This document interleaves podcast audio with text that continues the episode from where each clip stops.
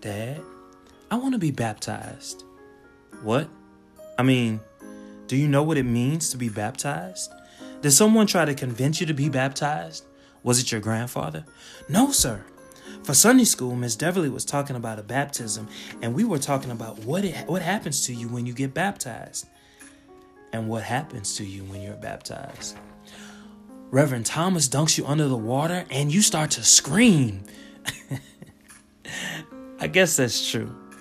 I guess I want to know why you want to be baptized now. I mean, you're only seven years old. I asked Reverend Thomas how old you had to be, and he said at least seven. He feels at my age I'm able to understand what's happening. Good. Do you know what happens or what it means to be baptized? Yes, sir. When you're baptized, you are washed in the blood of Jesus. It also means you accept Him as your Lord and Savior.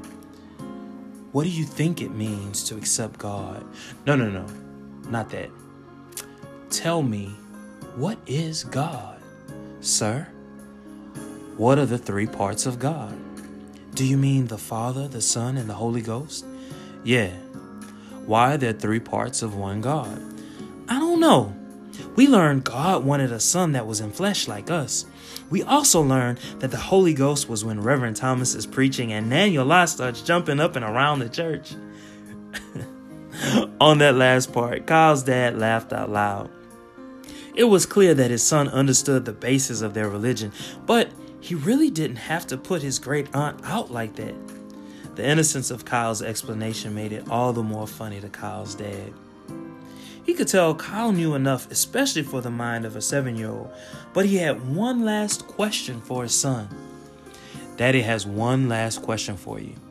What does it mean to accept God as your Lord and Savior?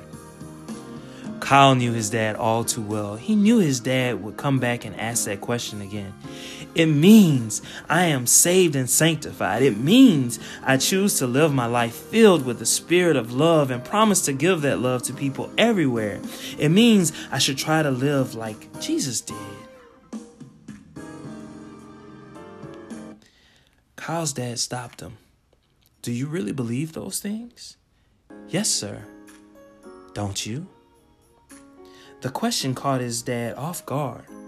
Kyle's dad wasn't too keen on organized religion.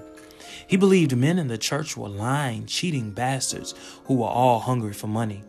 He didn't fuck with those hypocrites, and yet he believed in God.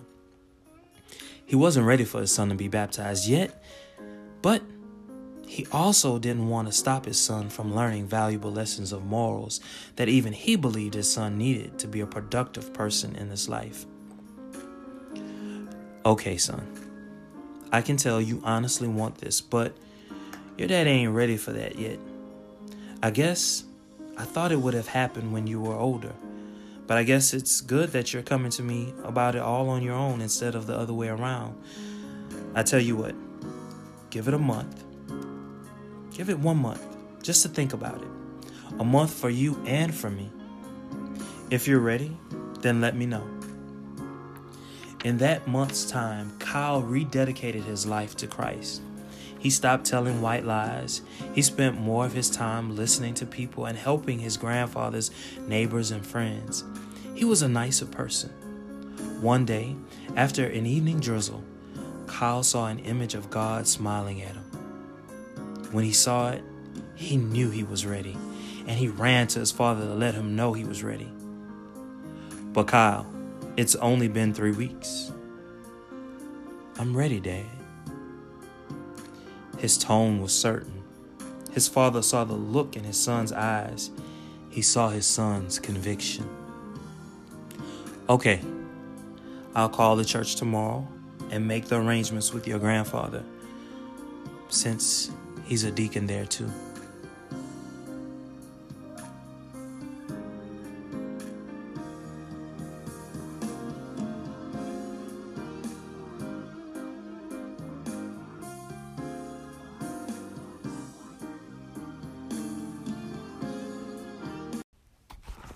So, in my most recent short story, I don't know if you caught that, but Kyle's dad wasn't all too keen on organized religion. Um, he felt that people who were in the church were liars, cheaters, um, and who were all money hungry. Um, and at the very beginning, he even asked Kyle whether his uh, his dad or Kyle's grandfather had put him up to be baptized. And at the end, what you find out is that Kyle's grandfather is a deacon in the church.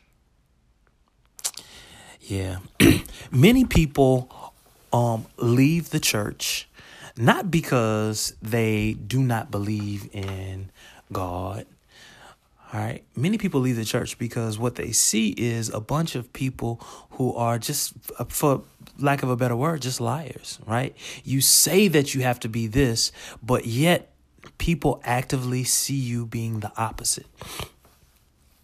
Kyle's dad saw his father, Kyle's grandfather, be a cheat, a liar, someone who was all about money.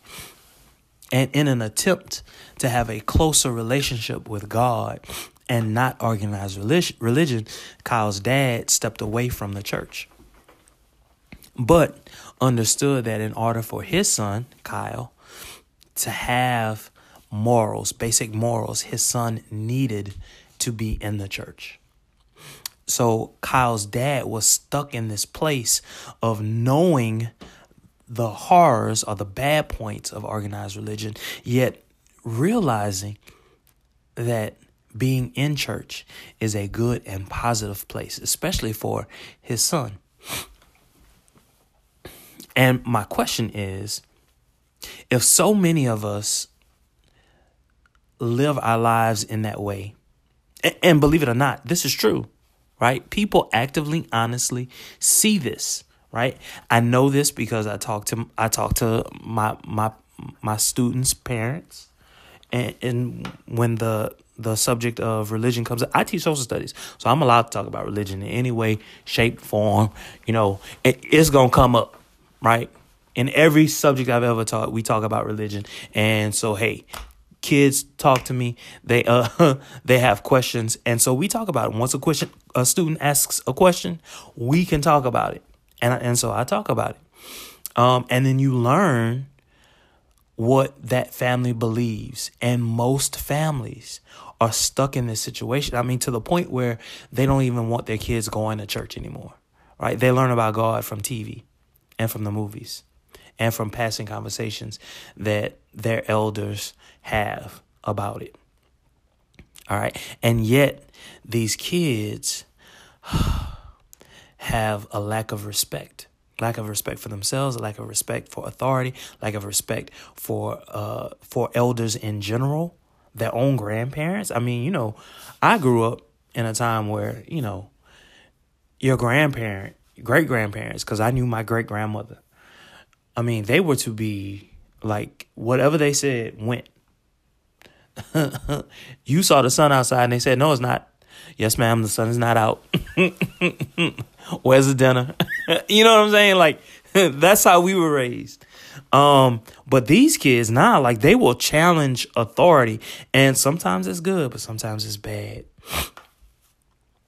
And so I made that because I see a slow devolution, if you will, especially with um, respect and how that will ultimately affect society. And let me let me say this: there are times in human history where um, we become more secular.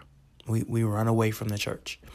And then you see how bad things get as a result of that, and people seek something other than what they've what they've seen in that sec- secular society, and they seek religion, and and because they seek it uh, they seek it so much so that religion ends up becoming the all. And they can't see the forest for the trees. And so, what I'm saying is, we need to find a balance. We need to find a mix where both can coexist. Hope you enjoyed my short story and my explanation of my short story. What up, new love with DJ Holmes? I am the guru lupus warrior, and I really, really loved your short story about the uh, son asking his father to be uh, baptized. Kind of reminds me of my own daughter. When she was uh, my youngest, when she was about three years old, they called her to preach. And when she got up there, it was like she was washed in the blood of Jesus. She just started going and going. I almost fell over. My heart was beeping. I started crying. Oh my God, I missed those days. Now my daughter is a monster, but she's not a monster here. She's a monster in Tokyo.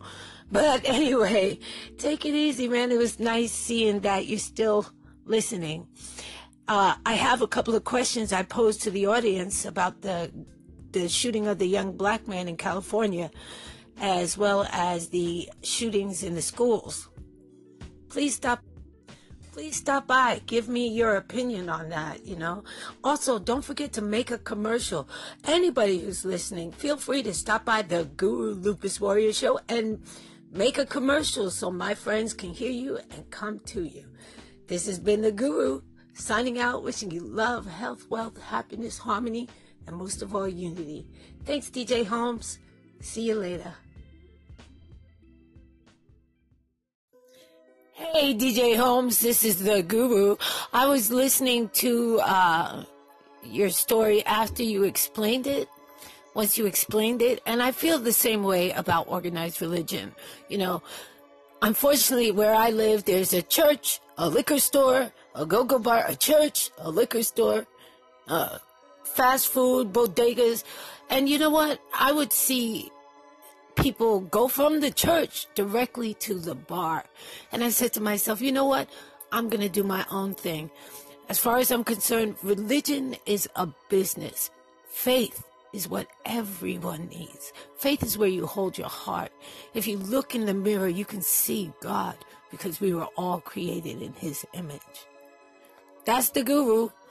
Anyway, Enjoy your weekend. This is the Guru Lupus Warrior signing out. Wishing you love, health, wealth, peace, happiness, harmony, and most of all, unity. Peace.